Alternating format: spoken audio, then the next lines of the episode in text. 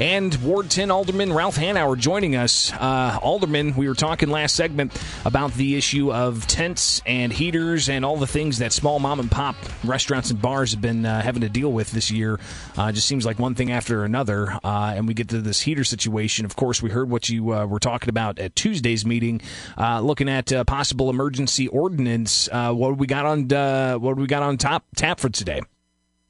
Well, um, I, I, spoke with corporate counsel yesterday. Uh, they are going to uh, announce something today. I've, I've pretty much told them that had to, it could not cost the bars any more money, and uh, they had to be able to use the, those um, those patio heaters like like most of them have bought in already.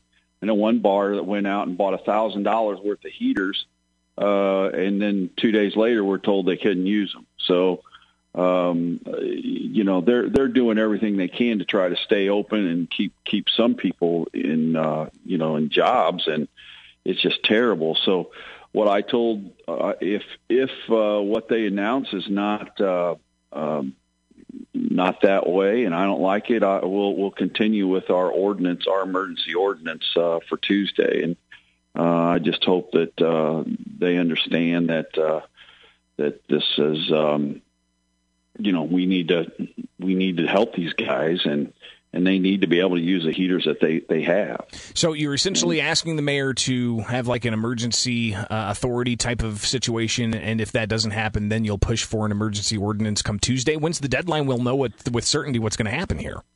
Uh, well, it, it, it has to be today. There, I I was uh, told I'd be uh, informed uh, this morning, kind of given an idea of what they're looking at, and uh, you know, if, if uh, again, if I if it's not in the same line of, of what I'm I'm thinking, uh, I'm I'm going to push to go ahead with the emergency ordinance that that allows them to use the heaters that they have.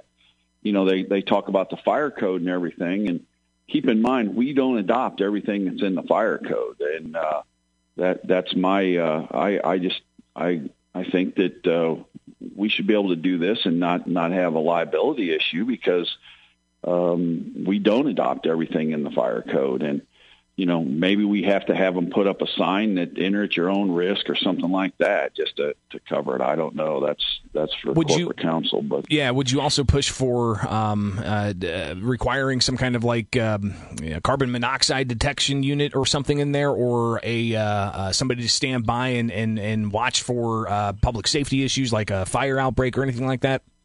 Yeah, we'll we'll have uh, staff. Uh, part of my ordinance is that staff has to monitor, you know, go, be in and out of there every minimum every 30 minutes to, to monitor things.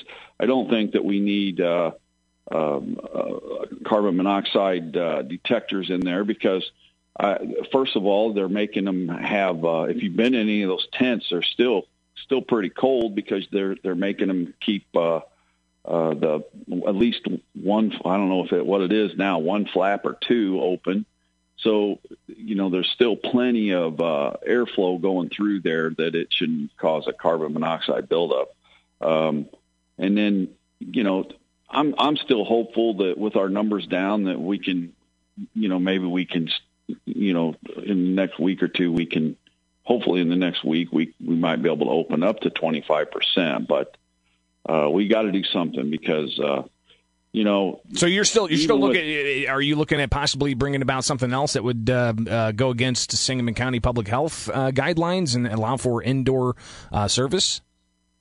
Well, I, am not going to bring it forward yet, but I, I think that it's something that we need to sit down with the county and see what we can do because we're. I think right now our rolling seven day is below below the 12 percent that that they shut them down. So it would be great if uh, we could, we could go back to where it was. And uh, you know, in two in a few weeks in January, you're not going to want to sit out in a tent even with a heater. Yeah, it's going to be a you know, I mean, several several, cold. several inches of snow, or if not a foot, or however much snow we get. Alderman, that's all the time we've got. I, I greatly appreciate you taking it with us on last minute, uh, and we'll be watching closely to see what happens, and maybe we touch base again early next week. All right. Not a problem anytime, Greg.